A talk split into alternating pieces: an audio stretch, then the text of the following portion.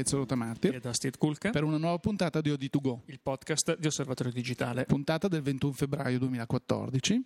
Puntata che arriva eh, dopo una settimana in cui abbiamo forse finito di digerire tutte le novità del di Forse, Yokohama. forse sì. Perché poi qualche cosa si trova sempre in fondo ai cassetti per eh, settimane e settimane. Sì, e poi adesso ci fanno respirare per una settimana perché poi dall'1 al 4 c'è The Photographer Show a Birmingham, quindi vediamo se hanno il coraggio di presentare qualcosa anche lì. Non ne possiamo più. Ecco. lo, lo ammettiamo. Vogliamo, Eh. vogliamo andare a scattare fotografie e smettere Sì, di esatto, di non- non- fotografiche. Esatto, esatto. Ma il nostro lavoro è anche questo e eh, per il nostro lavoro tu ieri sei stato a un evento qui a Milano. Sì, c'è stato il Canon Day, eh, che è un'occasione in concomitanza con la settimana della moda, eh, la Milano Fashion Week, eh, di cui Canon è sponsor ormai da tanti anni. In concomitanza c'è sempre uno spazio in pieno centro a Milano dove così la- l'azienda incontra mh, sia la stampa sia gli appassionati mh, durante la settimana. Diciamo che la giornata ieri era dedicata a incontrare la stampa e lì abbiamo visto e toccato con mano quelle che erano le novità presentate da Canon eh, in occasione del- della settimana scorsa del, del CP Plus di Yokohama. Quindi nulla di nuovo sotto il sole se non appunto abbiamo visto la nuova D30, abbiamo visto che la, sub, la, la, la, Rugged subacquea, abbiamo visto la 1200, mh, le nuove compatte, insomma i prodotti presentati eh, al CP Plus e anche al, al CES di Las Vegas erano in mostra, quindi si potevano vedere, si potevano toccare, così. Quindi, Per il resto tutto quello che era visibile nella giornata di ieri, in quell'occasione, è ormai ampiamente descritto sulle pagine sia di osservatorio sia di fotoguida. Dicevamo Ezio eh, di tutte le novità di Yokohama che abbiamo digerito nel corso della settimana. Avevamo un pochino tralasciato eh, tutta la parte relativa alle ottiche, che è un mondo anche quello in, in grande fermento, perché poi lo sappiamo, la, la grande diffusione delle reflex digitali prima, delle mirrorless adesso, generano poi un mercato, un aftermarket eh, di ottiche e accessori, ma soprattutto ottiche in questo caso. E Sì, sulle visto... quali puntiamo molto, noi continuiamo a insistere perché spesso e volentieri l'ottica data corredo delle, soprattutto delle eh, reflex di primo prezzo oppure comunque di livello amatoriale dove è ovvio che tu quando compri un corpo macchina non puoi uscire col corpo macchina e basta a corredo hanno delle ottiche piuttosto approssimative I famigerati eh, 1855. 1855, no? che poi sono stati anche 1885 e via dicendo. Comunque sono sempre ottiche un pochino così. È ovvio che poi nel momento in cui, ripetiamo sempre, la gente comincia a prendere mano eh, con, la propria, con la propria fotocamera, dopo sente la necessità magari di fare un salto di qualità e dotarsi di ottiche di un certo tipo. Ce n'è eh, per tutti i gusti perché abbiamo da- da- da- da- dalle ottiche per i full frame, le ottiche delle PSC, le ottiche per i 4 terzi, le ottiche per, eh, eh, non lo so, la, la- la- la- fotocamera di Topolino, quella di cartone, dovete poi fare tu, no? E sono delle cose così, quindi ce n'è ottiche per tutti i gusti. Ed è un mercato effettivamente che sta dando magari in questo momento grandi soddisfazioni sarebbe un termine un po' eccessivo, però abbiamo visto eh, nel caso di Sigma, Sigma che ha eh, presentato tra l'altro questo 30 mm f1.4 con attacchi Pentax e Sony. E Sigma eh, diceva che proprio questa differenziazione che ha avuto negli ultimi anni sui vari attacchi, quindi eh, sui vari modelli di ottiche per varie piattaforme, per varie case produttrici, è la scelta poi corretta che l'ha mantenuta eh, in piedi sul mercato in un momento eh, oggettivamente difficile per tutti. Sì, hanno mm, rilasciato un, un- un comunicato stampa dove, eh, nel quale veniva riportata la- un'intervista al loro capo assoluto, al CEO, dove diceva appunto che la loro forza era nel fatto che loro avessero deciso di differenziare l'offerta proprio degli attacchi. Quindi Sigma una volta lo trovavamo come Tamron, come ehm, tanti altri produttori di obiettivi di terze parti con gli attacchi soliti Nikon e Canon, Canon e Nikon. Invece, mh, guardando al mercato che ormai è molto differenziato, Sigma ha fatto una scelta che all'inizio poteva sembrare, come dire, rischiosa, perché voleva frazionare il, il mercato, invece molto spesso si tratta di studiare un attacco ad hoc e eh, abbinarlo a un'ottica che esiste già.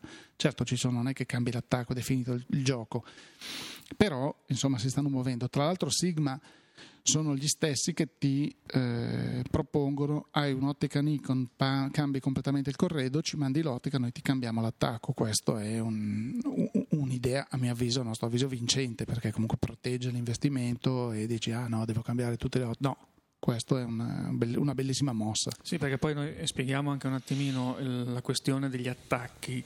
Eh, gli attacchi sono sviluppati dalle case produttrici, le quali possono fare eh, due cose, o tenere la tecnologia dell'attacco proprietaria e quindi eh, chi vuole sviluppare degli obiettivi eh, per conto proprio deve fare un po' reverse engineering di questi attacchi. E allora noi abbiamo quegli attacchi che eh, funzionano solo in manuale, funzionano con alcuni automatismi ma non tutti, proprio perché non c'è una collaborazione tra il produttore di fotocamera e il produttore di ottica e quindi insomma quello che il produttore di ottica riesce a fare, riesce a capire, a implementare, lo fa oltre non riesce ad andare. E poi ci sono i, eh, invece quei produttori di fotocamere che cedono in licenza eh, la possibilità di eh, utilizzare i loro attacchi e allora danno tutte le specifiche e sì, ci sono obiettivi completi. Chiaramente questa cosa ha un costo e ci sono anche quei produttori, eh, eh, ricordiamo per esempio Samyang che sta avendo un discreto traino anche sul mercato italiano da quando mi pare un anno ormai è, è distribuito ufficialmente anche da noi, e sono questi produttori che per tenere i costi bassi, proprio per scelta, non prendono la licenza dell'attacco, fanno reverse engineering a un livello minimo, gli obiettivi Samyang sono praticamente tutti in funzionamento manuale, si dedicano quindi alla parte proprio della progettazione, alla costruzione ottica. Ecco, proprio Samyang al CP Plus ha annunciato però che entro il 2015 avrà una linea completa di eh, ottiche autofocus. Quindi, visto il successo probabilmente che ha ottenuto nel mondo, hanno deciso di una volta, lo, esatto, una volta, che hai l'ottica che comunque è riconosciuta di buona qualità perché eh, ricordiamo che loro si stanno mh, addentrando in mondi che fino ad oggi erano appannaggio delle ottiche eh, proprietarie ed un certo tipo. Addirittura stanno studiando un'ottica tilt and shift anche se se ne parla da tanto non è ancora arrivata ma sta per arrivare. Quindi stanno facendo della ricerca. Evidentemente hanno stimato che l'investimento per passare a, a, a, alle licenze per usare l'autofocus valesse la pena, valesse il, gioco, il gioco valesse la candela, quindi hanno annunciato che entro il 2015 avranno una gamma completa di obiettivi autofocus. Notizia interessante. Assolutamente eh, sì, anche perché effettivamente loro hanno costruito un po' la loro fortuna su queste focali un po' insolite, i fish ehm, a proiezione ortogonale, eh, questi mh, mm, grandangoli estremi 14 mm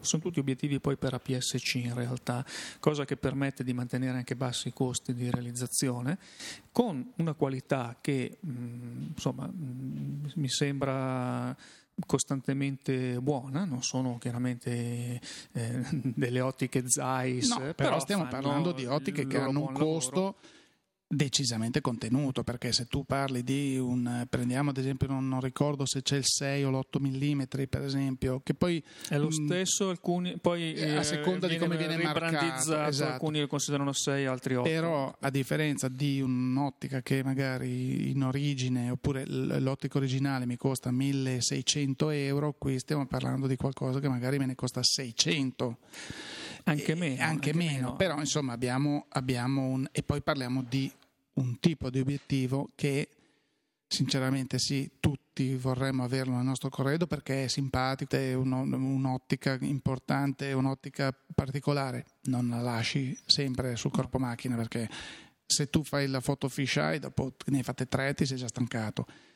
Con il, il, la possibilità di fare la foto eh, tradizionale però è un'ottica molto spinta, quindi va bene in un certo tipo di, di ripresa, non, non, non, è un'ottica che c'è sempre attaccata sulla macchina. No, però devo dire che questa possibilità oggi di avere delle ottiche a mm, costi estremamente contenuti permette di allargare quel corredo di obiettivi per provare a fare fotografia a determinate focali. Bravissimo. Poi dopo uno sperimenta, vede quali sono le focali che preferisce e decide di fare l'investimento sulla grande lente, sul grande obiettivo di ah, grande beh, qualità, certo. ma esattamente per la focale che, eh, di cui ha bisogno. Quindi una scelta molto più oculata rispetto a quello che magari si poteva fare un tempo. Dove... Certo, anche perché giustamente viviamo, eh, come dicevo sempre, noi viviamo una situazione di privilegio come stampa, quindi possiamo avere a disposizione eh, sia corpi macchina che obiettivi da provare, ma l'utente normale che dice ah mi piacerebbe tantissimo più che andare a vederlo in negozio, però dice sì, faccio tre scatti e ho finito lì. C'è la risorsa, quella che diciamo sempre di noleggiarsi magari per un fine settimana, un, un, un obiettivo, però questa possibilità di dire sì, mi compro qualcosa, mh, mm, su cui voglio sperimentare ti dà la possibilità magari di scoprire che quella è la strada per la, per la tua fotografia. Perché, sì, perché, perché, poi ottica scopri dei, dei, dei, mondi nuovi, un altro modo di vedere e dici ah, ecco cosa si può fare, magari eh, quella è la tua strada. Focali particolari aprono delle possibilità anche espressive che eh, sono altrettanto particolari. Quindi... mi viene in mente un po' quello che capitava un tempo che ancora Samyang ripercorre questi eh, teleobiettivi super tele catadiotrici, perché oggi eh, se vogliamo un'ottica eh, 400, 500, 600, 800 mm, capisci che cominciano a diventare delle cifre a 5, de, de, dei costi a 5 cifre che proprio non tutti possono permettersi. Eh, però magari uno dice, eh, però a me piacerebbe fare, al di là delle foto sportive, anche delle foto, eh, foto naturalistiche, foto safari, cose di questo genere, e devi comunque avere delle ottiche spinte. Il 500, il 600, il 400 che trovi catadiotrici, che sono praticamente scomparsi dal mercato, invece Samyang continua a farli, eh, ovviamente vanno usati in, in, condizioni di luce molto forte certo. perché comunque hanno qualcosa come F8 apertura fissa, però c'è il 500 F11 piuttosto lo puoi usare col duplicatore, diventa un 1000 che però ti va a F16, però se tu vai in Africa al sole pieno così ci può stare hai a disposizione veramente con qualche centinaia di euro un, un super teleobiettivo che, che se no ti sogneresti di poter usare. Cioè sono, sono opportunità. Comunque dal punto di vista del, del, degli obiettivi diciamo che il CB Plus è stato è stata una fiera dove ci sono state tante tante novità insomma Steve. Sì, abbiamo visto anche Olympus per esempio Olympus che è uscita recentemente con il 1240 F28 per micro 4 terzi, quindi raddoppiamo poi le focali per avere la misura effettiva, è un 2480 in questo caso. In uscita è con un 40-150 f2.8, quindi un 80-300, equivalente a 35 mm, e ha annunciato lo sviluppo di un 714 eh, f2.8 sempre e un 300 f4 quindi qui col 300 andiamo sui 600 equivalenti che diventa un'ottica da safari, da ripresa naturalistica. Sì, abbiamo diciamo tutta la gamma coperta perché adesso mh, leggendo sulle nostre pagine social c'è stato, abbiamo riportato un'intervista a questa foto editor dove diceva ah, tutti fanno le foto tutti con lo stesso obiettivo, abbiamo tutti con la Canon col 2470 montato, è vero Spesso e volentieri vediamo tanti fotografi che comunque hanno questo obiettivo molto performante perché il 2470 poi ce l'ha Nikon, ce l'hanno ormai tutti, Sony, che tra l'altro una lente anche Zeiss, sono tutti. È un'ottica comoda, ce l'hai e hai dal grandangolo al medio tele e così qui con il, eh, ovviamente le scelte che sono state fatte eh, 1240, cioè 24-80 mm ci siamo, siamo e così come il 70-200 che si trova è l'altro, è l'altro obiettivo che comunque i fotografi oggi hanno tutti e qui abbiamo il 40-150 che diventa un 80-300 che Ecco che, che, con questi due obiettivi tu hai già coperto il 90% delle tue esigenze così come gli altri un super, un super eh, grandangolare zoom grandangolare 714 che comunque corrisponde a un 1428 quindi direi più che, più che spinto, e il 300 sono questo gruppo di quattro obiettivi che Olympus eh, ha presentato la roadmap, ha detto noi nell'arco di tot tempo presenteremo e qui a Yokohama hanno già messo in, appunto, hanno messo in mostra sia il 300 sia il, ehm, il 40-150 che eh, no scusate il 40-150 è in arrivo mentre a Yokohama c'era appunto in mostra il 300 e fuoco fisso e il 714 che con i quali stiamo, li stiamo tutti studiando. Questi, tutti questi sì. numeri ogni tanto anche noi perdiamo sì, sì, un sì, per pochino. forza, per forza, comunque abbiate pazienza. Ecco, come poi eh, un altro, eh, un'altra roadmap che procede eh, alacremente, anche perché lì hanno dovuto partire da zero eh, con l'attacco X, parliamo di Fujifilm, Eh sì. eh, la quale Fujifilm ha presentato questo interessante adattatore da 35-50 mm.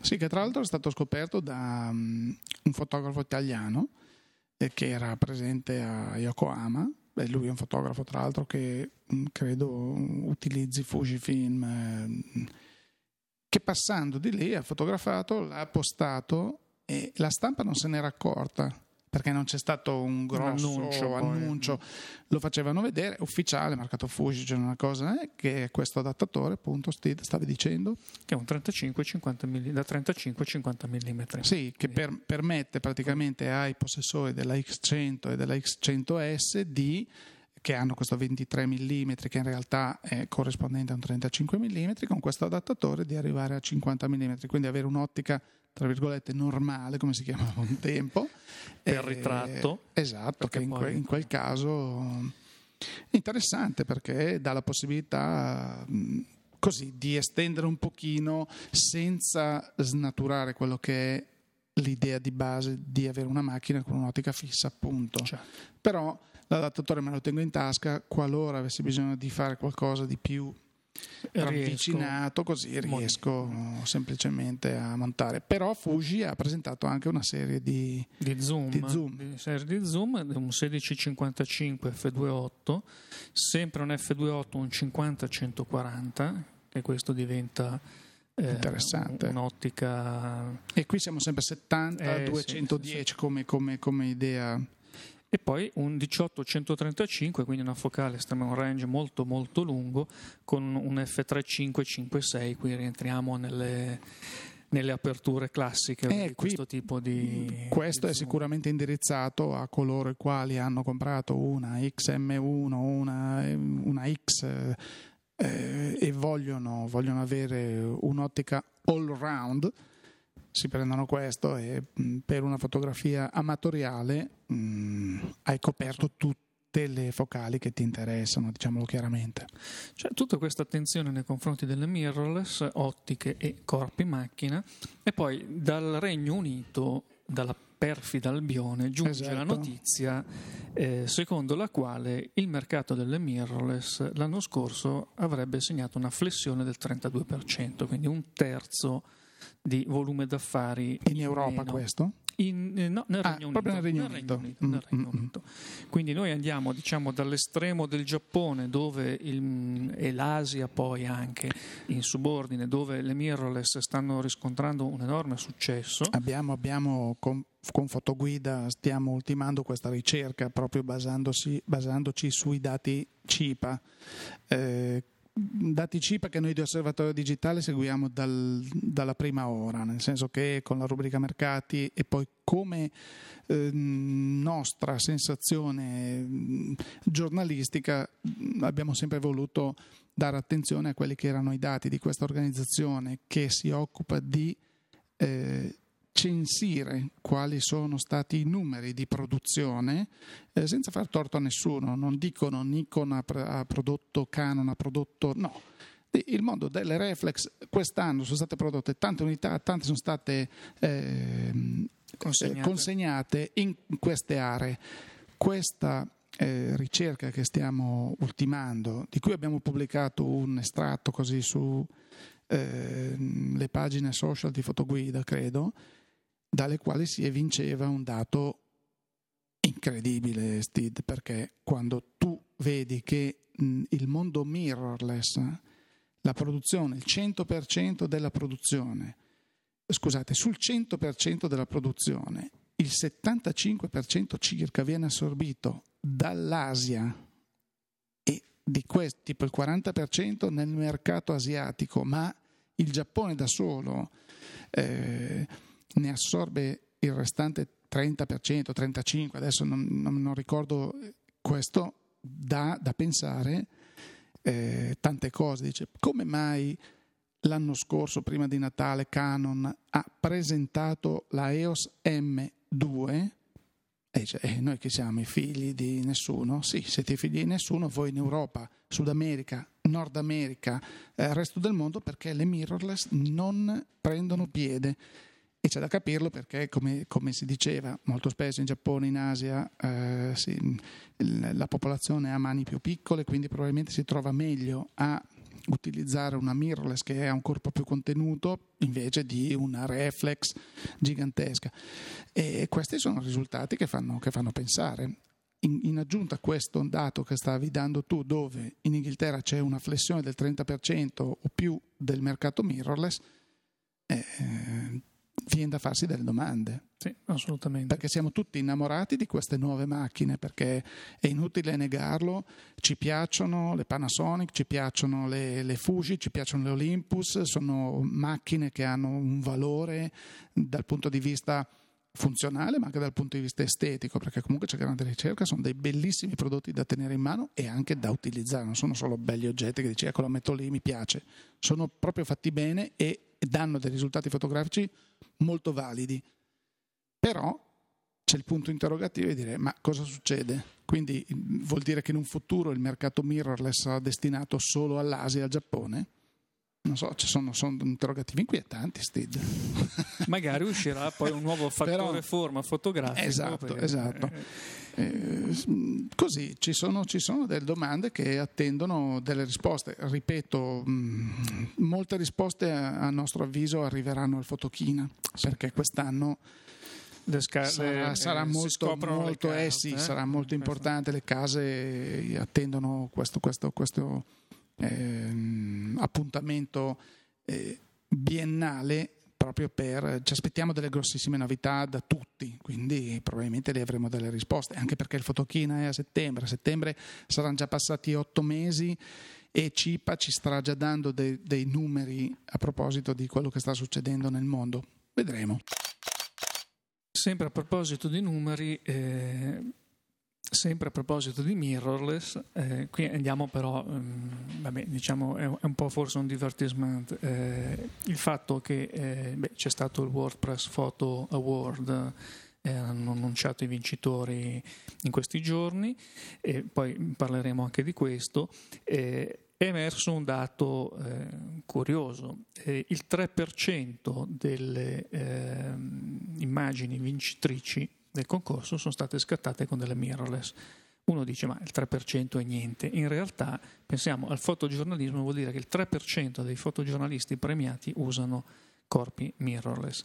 Questo dato lo rivedremo tra un anno, Ezio, perché io sarei pronto a scommettere che questo 3% nel giro di un anno potrebbe diventare anche un 15 se non 20% perché vedendo il, eh, semplicemente la mh, quantità di fotografi che fino ad oggi hanno utilizzato le reflex eh, e che stanno passando alle mirrorless in maniera anche non come sostituzione integrale, ma come corpo da affiancare, eh, magari non per tutte le occasioni, però mentre una volta fotografo era io ho il mio corpo preferito, lo, cerco di usarlo per tutto, adesso c'è magari un pochino più di attenzione, ci sono le occasioni in cui io continuo a usare la mia reflex, ci sono delle occasioni in cui potrei usare la reflex, ma preferisco usare la mirrorless. Vedendo questa preferenza crescente verso le mirrorless mi viene da dire, forse anche nel fotogiornalismo dove anche lì il fattore forma, l'ergonomia, la, la leggerezza, la portabilità di una fotocamera sono importanti e quindi vedremo. Nel frattempo, chiaramente, eh, l'88% delle fotografie invece premiate al WordPress Photo Award eh, sono mm, state scattate con delle reflex eh, digitali 58% Canon, 28% Nikon e eh, sempre curiosità la eh, reflex più eh, premiata in questo caso sarebbe la 1DX di Canon. L'ammiraglia di Canon. L'ammiraglia di Canon, quindi siamo proprio all'antitesi rispetto alle mirror. Esatto.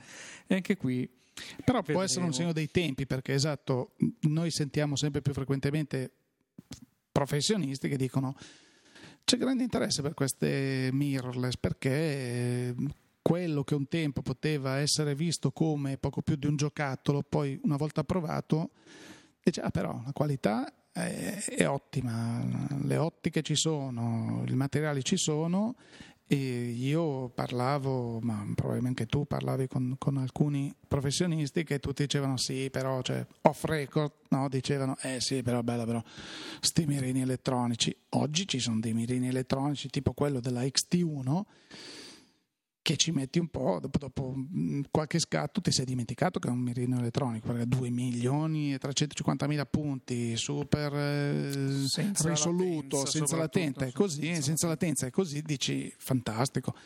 Quindi eh, lo stesso discorso che facevamo per la Sony SLT Alpha 99, il, il, il, mirino che è elettronico perché lì dentro dove ci sarebbe stato il pentaprisma ci hanno fatto stare l'unità GPS, la, la, questa e quell'altro, la, la, seconda unità di messa a fuoco, cioè hanno ingegnerizzato il tutto, quando tu la usi da un po' non ti accorgi assolutamente che questa macchina non ha il mirino ottico, eppure lavori alla grandissima. No, anche perché poi il mirino elettronico nel momento in cui non ha più latenza, che è sempre stato il punto debole di questo oggetto, eh, in realtà se ci pensi mh, può essere espanso con intensificazione luminosa e quindi anche mettere, inquadrare un, uno scatto al buio diventa molto più semplice che non nel mirino ottico.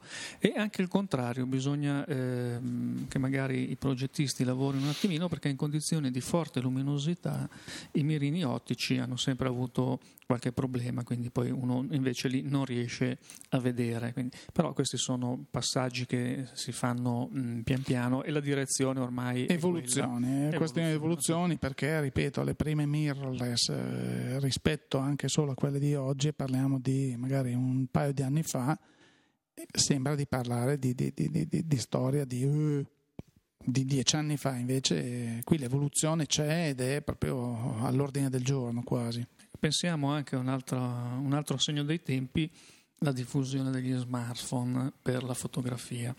E proprio lo smartphone, non per la fotografia, ma lo smartphone in sé è uno dei soggetti eh, della fotografia che poi ha vinto il WordPress Photo Award e che ha scatenato un putiferio di polemiche, come ormai ci stiamo abituando. Eh, e con WordPress sta diventando, secondo me, un, l'anno scorso dicevano che ah, quelli troppo taroccate, in, eh, poi hanno scoperto che insomma, delle cose, dei retroscena sì. così un Infatti devo dire che lo stile, lo stile, delle fotografie finaliste quest'anno si discosta molto da quello degli ultimi anni, per fortuna sono foto un pochino più vere, un po' meno eh, manipolate e mh, come sempre ci sono state poi polemiche eh, anche sulla scelta dello scatto eh, vincitore, che ehm, questo scatto notturno che qualcuno ha detto ma sembra una pubblicità della Nokia, perché ci sono questi eh, migranti che cercano di, di, notte nella spiaggia di prendere il segnale dalla Somalia, però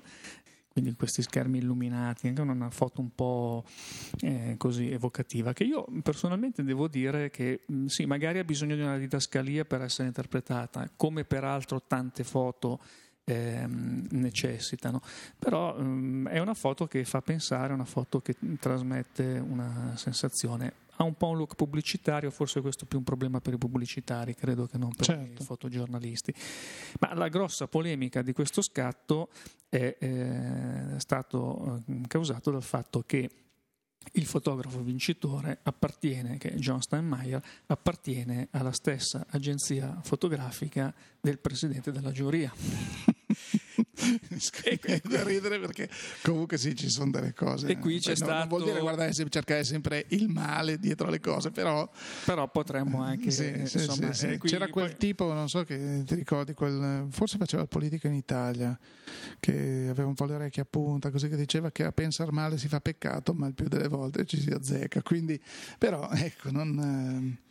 Eh, eh, sì, no, ecco. anche perché dopo lì c'è stato, no, ma io eh, avevo chiesto di uscire dalla sala durante la votazione, ma il regolamento me l'ha impedito e, e, queste cose qui. Poi in realtà l'organizzazione ha eh, emesso, credo ieri, l'altro ieri, un comunicato stampa ufficiale eh, dove è stata ribadita la piena fiducia nell'onestà eh, dei propri giurati, nel fatto che la procedura di selezione e di discussione delle foto vincitrici è tale da impedire eh, o evitare insomma, ehm, scelte di, di, scuderia e ok, mh, mm, molto dispiaciuti che sia stata messa in discussione la serietà. Sì, la adesso, non, adesso non, nessuno, nessuno, vuole mettersi sopra WordPress Photo per l'amor di Dio che ha rilevanza mondiale, non saremo certo noi, però c'è da dire che questi ultimamente non hanno fatto niente per per star fuori dalle polemiche. Sono, cioè, negli ultimi anni se sono un po' andate a cercare. Ecco. Sono un po' sfortunatini. Ecco, sono, chiam, diciamo così, quindi, sì.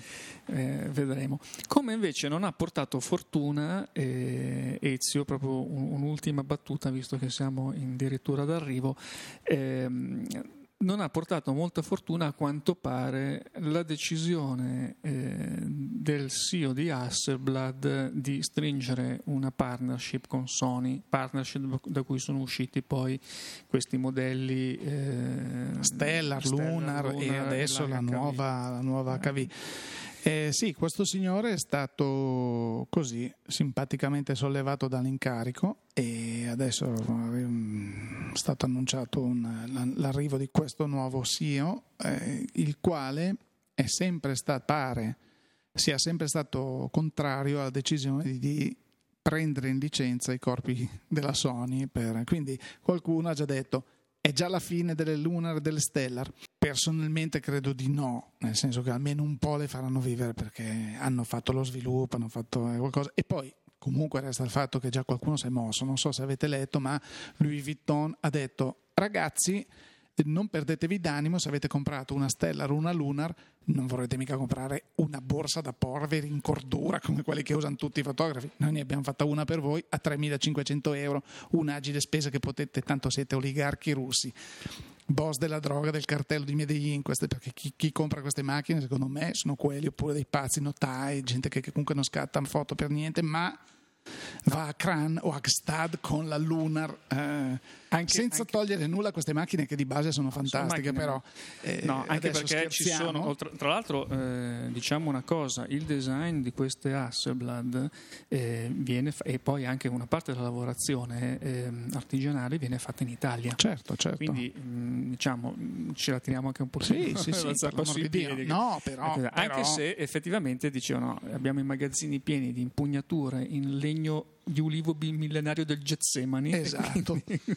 sì, sì, sì, sicuramente in Italia dove eh, c'è una grande scuola, perché io ricordo che eh, tempi addietro i signori di Rolls Royce incontrai una persona che diceva noi facciamo in Brianza, abbiamo degli artigiani che fanno per noi, realizzano per noi i cockpit delle nostre auto in eh, radica di noce a mano, così, eh, vabbè.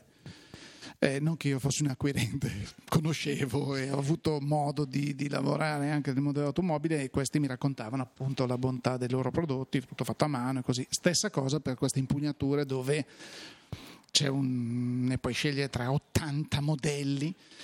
Eh, in pelle, in legno, lo sappiamo, cioè basta andare sul sito di Hasselblad e così. Eh, boh, bisogna vedere un po'. Ma, ma vedremo. vedremo. Ecco, direi che questa dirà. scelta, non so se è stata la scelta di fare partnership con Sony o no, comunque è costata il posto a questo signore che gli hanno detto guarda sei stato bravissimo però da lunedì no, quella sedia lì non è più tua e l'hanno invitato. Anche perché il settore medio formato è eh, in fermento, perché l'altro com- grande competitor di eh, Hasselblad che è Phase One eh, invece ha annunciato eh, l'ingresso di un nuovo investitore. Sì, giustificandolo, tra l'altro mh, non si sanno ancora bene i termini di questo accordo, perché potrebbe addirittura essere eh, stata sancita la cessione di Phase One a questo mh, fondo di investimento e il, l'attuale capo di Phase One avrebbe detto mh, sì, abbiamo ceduto una parte o tutte le quote della società proprio perché abbiamo bisogno di eh, fondi nuovi per andare avanti con, nostre, con, il nostro sviluppo e le nostre ricerche perché Phase One è molto attiva quindi ci aspettiamo anche grosse novità. Viene da pensare che viste le partnership che ci sono tra o le sinergie che ci sono tra Mamia, eh, Pentax eh, nel mondo del, del medio formato non è detto che la nuova Pentax 645 sviluppata con il dorso integrato non possa domani diventare una Mamia o una Phase One, non lo sappiamo, sono solo così idee che ci vengono. Però può essere che è bella anche questa trasparenza, cioè noi arriviamo fino a un certo punto, arriva un fondo che ci dà adesso, che ne so, 20 milioni di dollari, oppure come è capitato l'altro giorno che eh, Zuckerberg era in giro e ha detto insomma eh, ho qui un 20 miliardi di dollari, mi hanno fatto anche lo sconto di uno, dai che mi compro Whatsapp. Ecco, trovi uno così e dici non gli dici di no, anche se io credo che le persone di Whatsapp, poverine, hanno perso il lavoro, quindi... Beh, eh, tu pensa che eh, uno dei fondatori di Whatsapp, uno dei due fondatori, raccontava di eh, tempo dietro lui lavorava per Yahoo, a un certo punto ha perso il lavoro per Yahoo, ha bussato alle porte di eh, Facebook, la quale disse mm, no grazie, grazie, a posto, a posto così. E adesso eh, gli è costato sì, molto sì, caro. Sì. Lui stava già andando a iscriversi alle liste di mobilità lì a ecco. Mountain View e invece così poi gli ha detto lei è quello che ha preso 19 miliardi di dollari, non può iscriversi alle liste di mobilità. Ecco questa è la differenza che... Comunque, qui abbiamo le liste di mobilità esatto. e là ti fanno il WhatsApp esatto, della situazione. Esatto. Vabbè, eh, direi che anche per questa settimana Ezio... Ve ne abbiamo raccontate abbiamo un po'. Abbiamo dato un, così, un, un, quadro, penso, abbastanza completo di eh, novità di vario genere. Vabbè, Ezio, direi che anche questa settimana abbiamo detto tutto quello che dovevamo dire, dire. qualcosa di più.